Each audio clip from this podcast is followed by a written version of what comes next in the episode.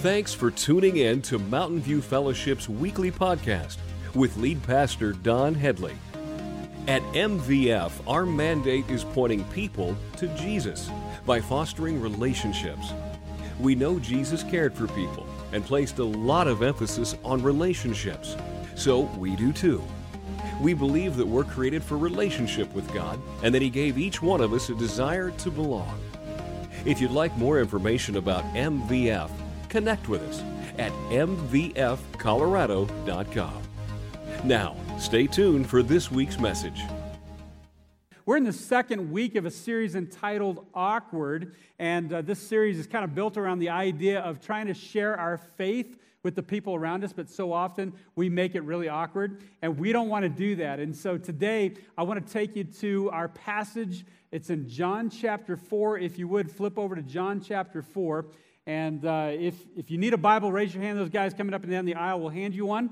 And uh, we actually have page numbers up here on the screen. It'll tell you what page to turn to in those Bibles that they're passing out. So if you're new with this, uh, this whole church thing, just raise your hand, grab one of those Bibles, and then uh, those page numbers will actually help you to become more familiar with the scriptures to be able to find it and read along with us this morning because we want you to read it for yourself. Don't just take my word for it.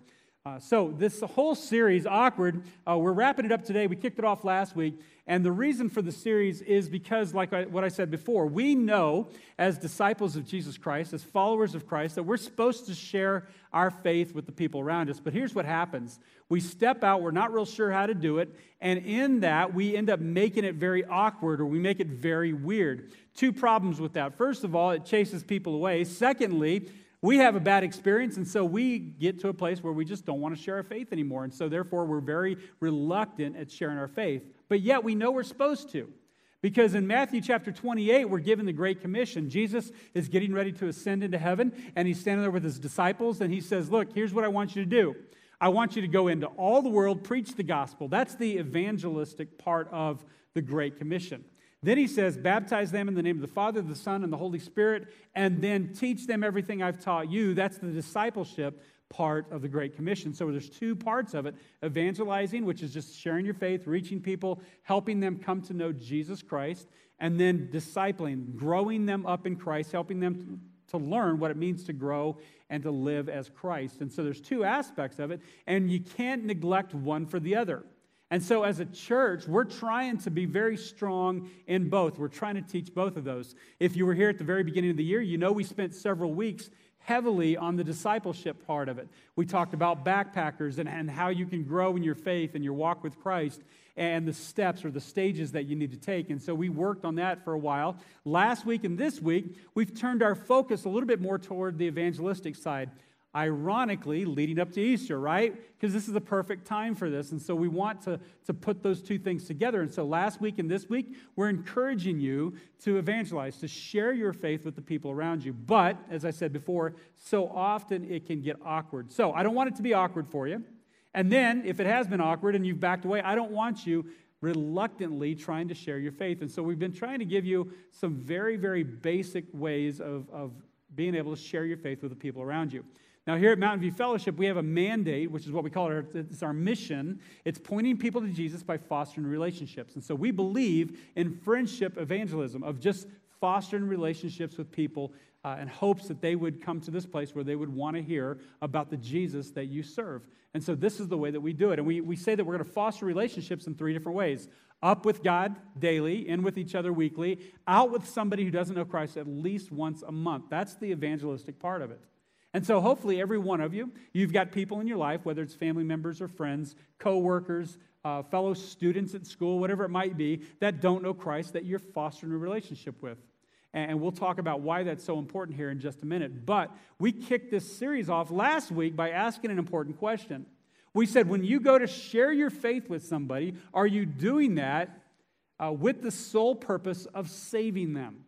Is that your goal when you share your faith? Is that the role that you play is to save somebody, and that's why we share our faith. And last week, what we learned is that's not our role at all. And actually, our role is just to plant and water seeds. That's what we're called to do. And so, this is our goal. And this hopefully took a lot of pressure off of a lot of us because when we think it's our job to save someone and we start to share our faith, we start to pressure, we start to push, and we, we make things really awkward. And so, hopefully, by understanding that our role is to plant and water, and that's it, it takes the pressure off, and you can relax and you can begin to share your faith in a very natural way with the people around you, knowing that it's not your job to save. Jesus is the Savior, not you and not me. We found out last week also that only God has the power to make it grow. So you might share your faith over and over and over again, and you're not seeing any growth, and you might be frustrated with that. Don't be frustrated by that. Know that your job is to, to plant and water. It's God's job, it's His role to make it grow. And so um, today, what I want to do is I want to give us some very practical ways that we can share our faith. Today is not going to be revolutionary, okay? You came in on Palm Sunday. We're not going to give you some deep theological uh, lesson that you've never heard about before. I, am going to give you some very practical, some very basic steps today. And, and if you're asking, well, why would you do that on Palm Sunday? Let me tell you why. It's because I believe that we're not doing what God has called us to do. And, and so I want to encourage you, I want to equip you to be able to do those things that God is calling us to do. Now, these practical steps for, for planting and watering reminds me of my wife's little cart. She's got this cart. She likes to go out and plant flowers and things, and she has this little cart that has wheels on it. She takes it out, and maybe some of you have one of these. She got it from Lowe's or Home Depot or something like that, and, and she sets it down and sits on it, and it rolls up and down the sidewalk, and she can do her thing without bending over the whole time. In that, uh, she's got all kinds of tools that she uses to plant. Uh, she's got this little digger thing that she can stick in the ground, and it's like the perfect size for these little plants. She's also got this little fork looking thing that she sticks in to pull up weeds. You can tell how much I use these things, right? I don't even know what they're called, but it's all these different tools. And she does have one that I'm, I'm very familiar with, though. It's these uh, shear, these cutters that she uses to prune. Those things are super sharp. And usually, when she goes out to work in the garden, she's checking her tools and she'll come back in and go, Hey, where are my cutters? And I'm like, Oh, yeah, sorry, I, I used them. Here you go. And I have to pull them out of my toolbox. And she's like, Why do you have these? And I'm like, Well, I had some electrical wire that I needed to cut. And uh, anyway, so I'm using them for all the wrong reasons, but she's got to have all these tools in order to do what she wants to do out in the flower garden. So here's my uh, title today. Here's my encouragement to all of us. Here's what I want to encourage you with. You're going to love this. Uh, I want to encourage you today to be a tool. How do you like that? To be a tool. Uh, not in a weird way, okay, spastic. I'm not talking about that. I'm talking about a tool in the hands of God. Because this is the way God has designed it that He's going to reach this world through you. Through all of His followers, He's going to go into all the world, share the gospel, baptize, and teach. That's what He's going to do. But that's on us. And when things get awkward, we back away from that and the word isn't getting out. And so I want to free us up today, and I want to encourage you to allow yourself to be a tool in the hands of God to be able to share the gospel, the, the great news of Jesus Christ with the people around you, especially those who don't know Christ. Now, this is a major problem. Uh, I told you earlier that we're not doing what we're called to do. And you might go, well, how can you say that? Well, let me show you how I can say that, why this is such a big issue today, and why we're going to keep it basic. Because I think just by keeping it basic, I hope that we're able to take the first couple of steps to accomplish the goal of sharing our faith. Because here's the problem 82% of the world around us that doesn't know Christ, 82% said that if they were invited by a trusted friend or relative, that they would actually accept it and they would go to church with them. 82%. But the problem is 73% of unchurched adults in the United States have never been invited. 73% have never been asked to come to church with, with somebody. Why? Because only 2% of church going people invite someone to their church in any given year. 2%. Even though you heard what I just said out of Matthew 28, Jesus said to every one of us, Go preach the gospel. Go, share with the world around you who I am, and only 2% are ever going out and inviting anyone. Now, I'm sure that there might be more that are sharing their faith with people, but we've got to do a better job. I think this discrepancy is too great for us to sit back and go, no, we don't have to worry about it. When I look at this as a pastor, I go, we as pastors are not doing our job in equipping the saints for the work that God has for them. So today, what I want to do is I just want to give you some very simplistic steps that you can take and sharing the gospel with the people around you. I want to look at this passage in John chapter 4, And then I want to uh, pull out of John chapter 4, I, I want to pull just three core principles that I think that we can, we can read into this story that give us these principles all about watering and, and planting seed in the world around us. And this story is an amazing story. If you've never heard it, it's all about Jesus going through an area that most Jews would never walk through. It's, a, it's, a, it's a, an area called Samaria. And the Samaritans and the Jews hated one another. They didn't get along. And, and so the Jews would actually go the long route, to walk around Samaria. They wouldn't even go through it. But Jesus, he's different. He goes right through the heart of it. And, and he goes right to a little village named Sychar. And he stops at a well. And, and this well is actually referred to as Jacob's well. And there's this interaction that happens between Jesus and a Samaritan woman who, who doesn't know the way. And, and by the way, just as a side note, when we were getting ready to launch this church, one of the names that we had on the board that I really liked, that we almost named this church, was Jacob's Well, just because of this story. Because it was our heart to go where more, most people wouldn't go to reach the people that don't know Christ, that are furthest from Him. Jesus walks right through Samaria. He stops at this well. And while he's sitting there, it's in the middle of the day, this woman comes to draw water. And we know that she's a woman of disgrace because she comes at a time when most, most women wouldn't. Most women would either come in the early morning before it got hot, or they would come later in the evening after the heat of the day had gone down to draw their water. But she comes in the middle of the day. And you'll find out here in a minute why. But I think it's because she's tired of the ridicule. She doesn't want to be looked down upon. She doesn't want to hear the whispers anymore. And so she comes when all the other women are not there. And she comes and finds Jesus sitting at this well. And Jesus is there to meet with her, and she doesn't know it. And he asks her for a drink of water, and she's shocked by this because, first of all, she's a Samaritan and he's a Jew, but he's a male and she's, she's a woman. And, and this just doesn't happen in this culture. And yet he asks for this drink of water. And she says, Why are you asking me for this drink? And Jesus answers in verse 10. Jesus replied, If you only knew the gift God has for you and who you are speaking to, you would ask me, and I would give you living water. But, sir, you don't have a rope or a bucket, she said, and this well is very deep. Where would you get this living water? I want to stop for a minute and just say we read this and we're like, come on, really? You're going to say that to Jesus? But don't we do the same thing? Like, Jesus has given us all these promises, and we read through Scripture and we read them, and, and we know what He desires for us, and yet so often we're like, you don't have a rope or a bucket. How are you going to make this happen? This well is too deep, Jesus. My, my situation is too hard. I can't see how you're ever going to work in this. And don't we, don't we judge what God can do based upon what we can see? We do this so often. God can do whatever He wants to do, way beyond anything we could ever imagine. She says, You don't have a rope or a bucket, like that's going to make a difference to Jesus. Now, she goes on, she asks, like, What are you greater than our ancestors, Jacob, who actually dug this well? And it goes on in verse 13. Jesus replied, Anyone who drinks this water will soon become thirsty again. But those who drink the water I give will never be thirsty again. It becomes a fresh, babbling spring within them, giving them eternal life. Please, sir, the woman said, give me this water. Then I'll never be thirsty again, and I won't have to come here to get water. It's an amazing uh, way that Jesus kind of piques her interest, if you will. He starts, starts her down this path. He's talking about something she's familiar with, and, and he's trying to pique her interest so that he might be able to tell her who he is. Jesus goes on to say, Look, if you want this water, go and get your husband and bring him back. And she says something very interesting. She's like, Well, I don't have a husband. And he says, Well, I know you don't.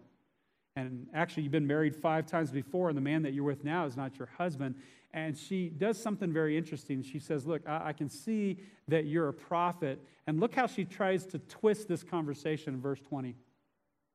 So tell me, why is it that you, Jews, insist that Jerusalem is the only place of worship, while we Samaritans claim it is here at Mount Gerizim where our ancestors worshiped?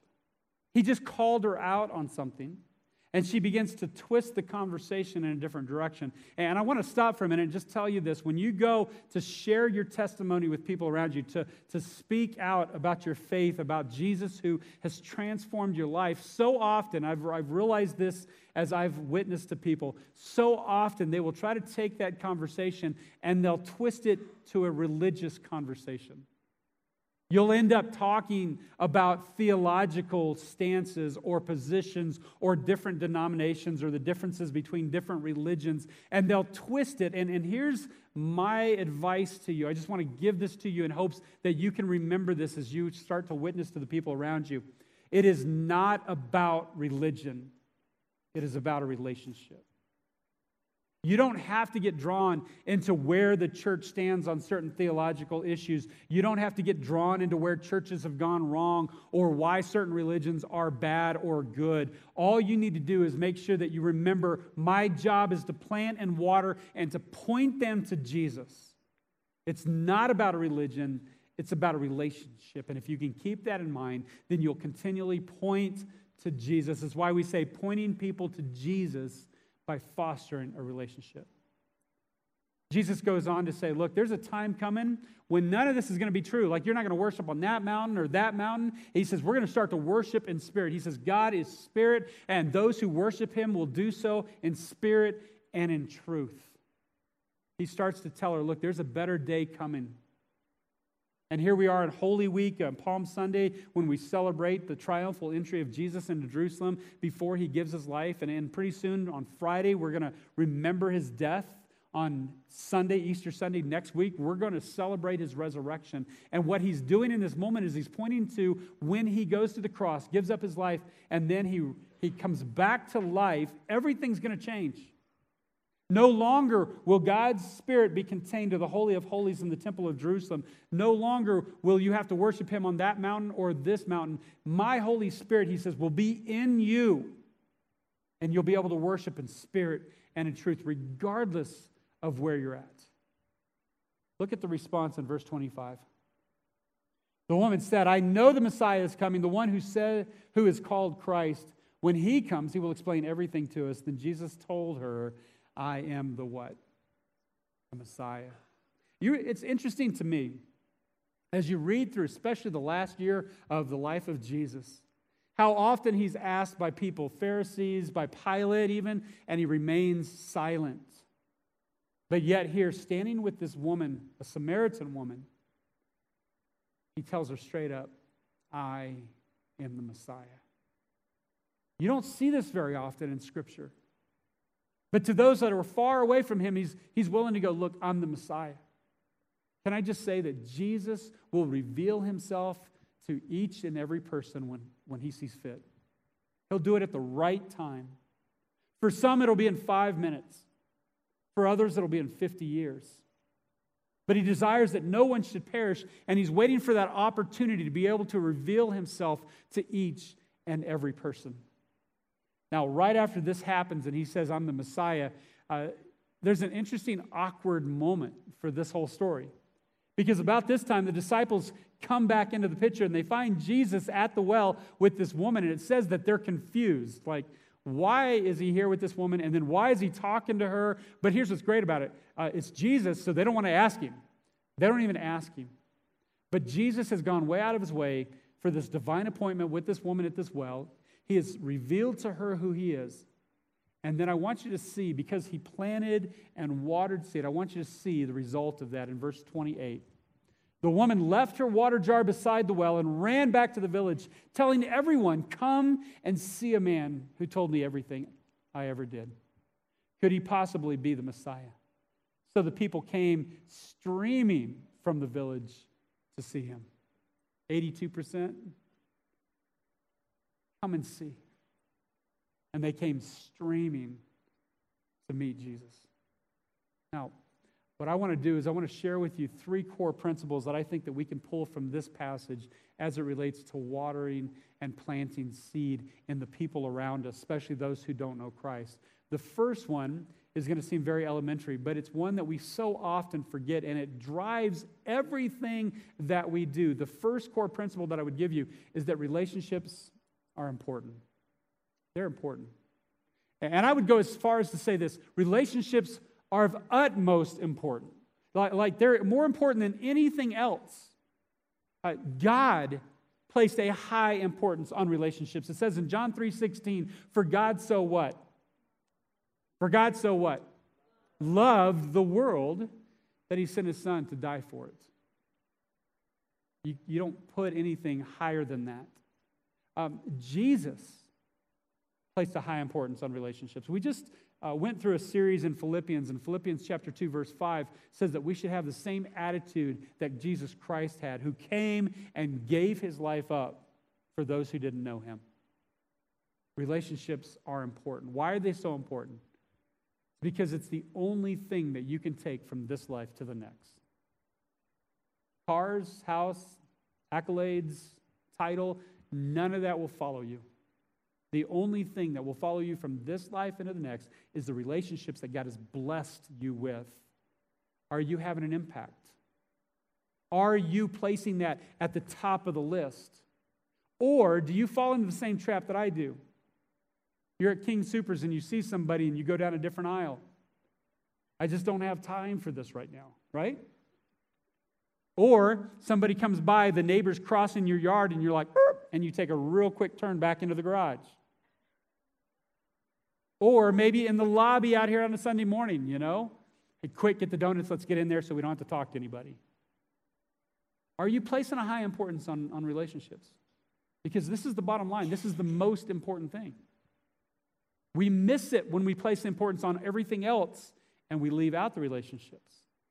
This is why our mandate is pointing people to Jesus by fostering relationships. Because if Jesus was here, that's exactly what he would be doing. He would be going out of his way to meet with some woman that is far from him at some well at a time when nobody else would be there. Are we doing that? This means relationships are important. It means that we actually have to care.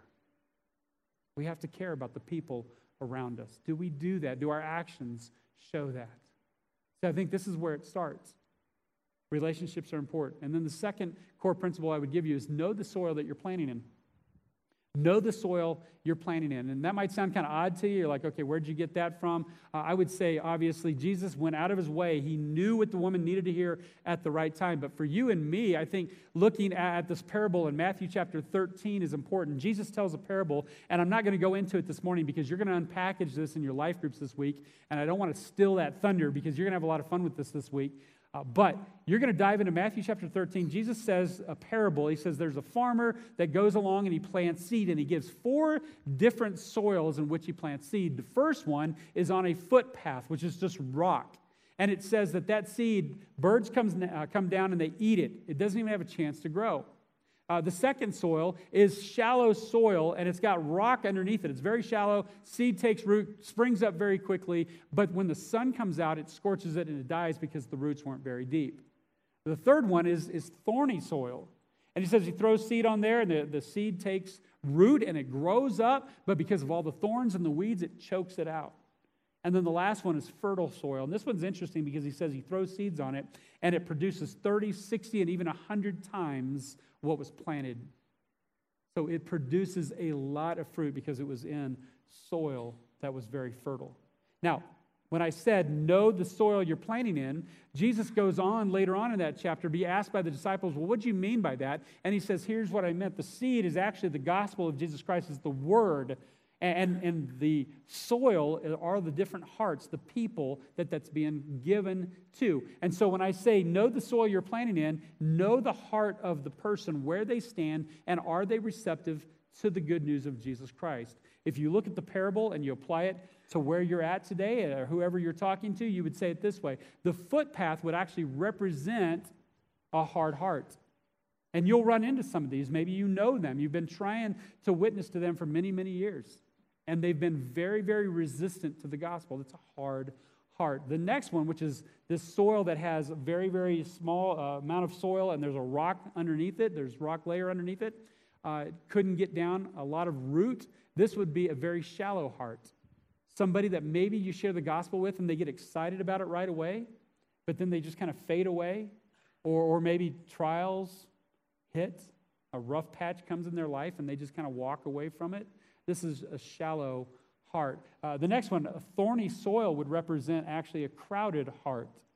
Uh, there's so many other things that are going on in their life that they just can't find time or a place for Jesus Christ in their life. And I think this is the one that we deal with so often in our culture today. And then, of course, the fertile soil actually just represents a receptive heart. And when you're reaching out to an out relationship and you're, you're trying to explain to them who Jesus Christ is, you have to know what soil you're planting in. Where's their heart at? Because this will dictate how you approach them.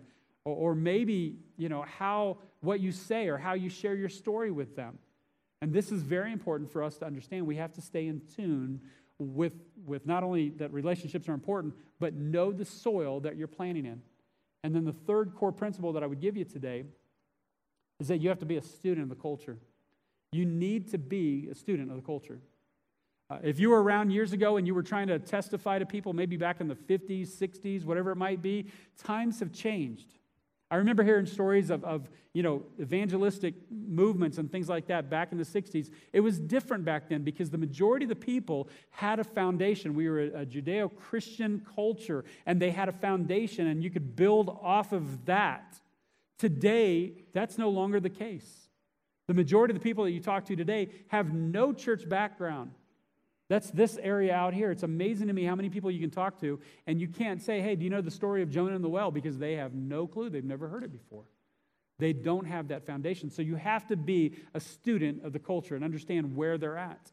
This is where fostering relationship matters because you got to be able to figure out what do they know? Where do they stand? What, what are their thoughts about God or if there is a God? You have to be a student.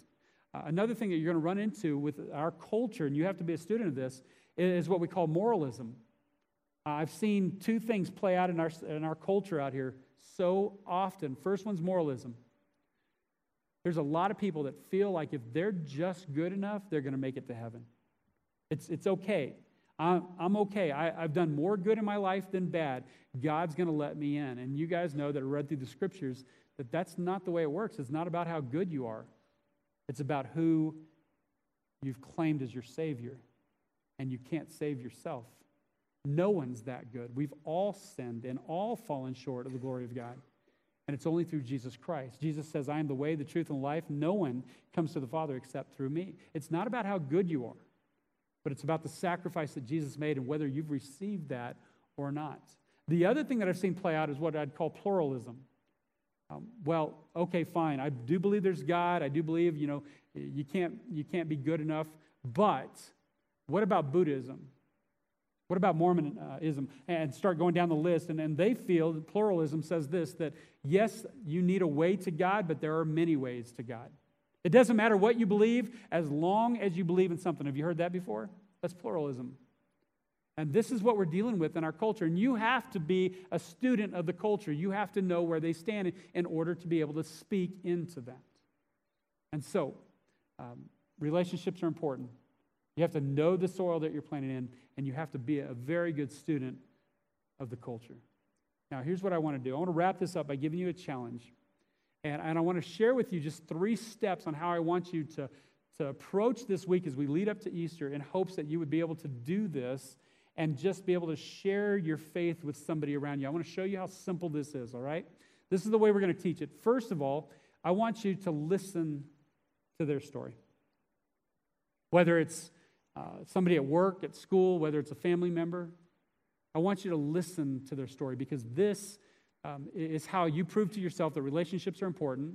It's how you figure out, uh, you know, what type of soil their heart is. It's how you figure out what the culture is, how have they've been raised, what do they believe. This is the only way that you do it is by listening to their story. Uh, you want to do something absolutely amazing. You want to foster a friendship listen to their story, ask questions. My wife and I, uh, we've done this many times. We'll sit down with someone, and, and I don't want to call it a game, but it's, it's something that it's a practice that we get into. We just say this before we meet with them let's not talk about ourselves. Let's see how much we can learn about them tonight. And what we try to do is we just try to sit and listen and ask questions and try, get this, try to never talk about ourselves. How hard is that, right? Because that's kind of our that's our nature. We just want to jump in there and tell our own stories and prove how awesome we are and tell them you know what a great life we've had. And and and the reality is, if you can just be quiet and ask questions and try to learn as much, here's what's going to happen. They're going to call you the next day and go, "Hey, can we, when can we hang again? When can we get back together?" Do you know why? Because that's true friendship. When you listen, it communicates, I care. I care about you. And actually care. I'm not saying just listen to say, okay, I'm listening, but to listen and honestly try to learn as much as you can about them. So after you listen to their story, the hope is that they would ask about yours. And, and then that's where number two comes in share your story. Remember last week I, I encouraged you to write out your testimony in two minutes? And we taught you the method of BC, at C, AC. The idea was a two minute testimony, and you start off by talking about what was life before Christ like, and then at Christ. What, what happened when you received Christ? How did you come to know Christ? And then what has your life been like after you've come to know Christ? And I said, just write that out in a two minute testimony and be ready to share that. This is why. Because I want you to listen to their story, and then I want you to be ready that when you're asked, you can give them your testimony in two minutes or less. We're not going to bore them, but we're going to share with them what Jesus has done in our lives and do it in a very, very thought out way. This is why this is so important. You've got to sit down and figure that out. And so, after you share your story, here's our hope that they would ask you, Tell me more about Jesus. Why does he mean so much to you? And you know what you get to do at that moment? You get to do number three. You get to share his story. You get to share his story. First of all, listen to theirs, share yours, and then share his. It's that simple. And so I hope that this week you'll be looking for opportunities to listen to someone's story. And if asked, share yours. And then if you're asked again, share his. Here's what's great about it our job is to plant and water. That's it. God is the one that makes it grow. God will open the door for this to happen if you're looking for it, if you're praying for it, if you're looking for an opportunity to share, it will come your way. This share his story is so important. I love the way that story ended in John 4, the Samaritan woman. She goes back and it says, Come and see. Like she couldn't wait to tell people about Jesus. Um, I, I want to say something, I want to say it very tactfully. If you're a Christian and you've been a Christian for a very long time, can I ask you just to gauge your passion for Jesus? Because nothing bothers me more than to have somebody who calls themselves a Christian and they are depressing to be around. They have no passion for Jesus. Can you just for a moment just hit the pause button and remember back to the moment that you received Christ and what, what that was like? Can we get that passion back? We've got people who've just been recently baptized and they have this great passion and they run into you and you demoralize them. I think we need to work it the other way. Let their passion rub off on you and regain that love for Jesus Christ that you once had. And if that were to happen, I think we would see this take place over and over and over again. We would see doors open. We would see people coming to know Jesus left and right. Come and see. Come and see. Because if we're truly in love with Jesus, we can't help ourselves but to share his story with the people around us. 82% of the people that you run into this week, if you ask them to come to church with you, next Sunday will come. But only 2% are even asking. And I did the math. I thought, you know, average, if we just took the average attendance here on a Sunday morning, and if we went out, every one of us invited one person, if 82% of those said yes, we would be over 1,100 next Sunday. That's how that works. But see, they, they want an invite. They want you that has fostered a relationship with them to ask them and to invite them. I want you to listen to their story. And when you get asked, I want you to share yours. And if it goes any further, share his. Plant and water. Be a tool in the hands of God and watch God make it grow. Can I pray for that? Would you join me? Heavenly Father, we thank you and praise you for each person in this room, for their heart for you. I pray that you would give them the courage and the strength to be able to, to pray through, to watch for opportunities, to foster relationships with the people around them. God, I'm asking specifically that you would just open opportunities for us to share our story and then to share yours. God, help us to plant and water, not to be awkward about it, but just to let it flow through who we are, because that's who we are in you. And Lord, I pray that this would start to reach other people that don't know you. Help us to change, transform this dark and dying world around us.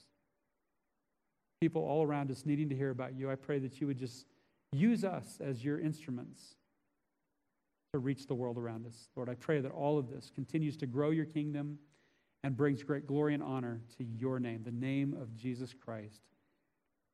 And all God's people said. Thanks for joining us here at Mountain View Fellowship. We'd love the chance to meet you in person. We gather each Sunday at 9 and 10:45 a.m. at 1955 Headlight Road in Strasburg, Colorado. If you aren't able to join us in person, We'll meet you right back here next week. God bless.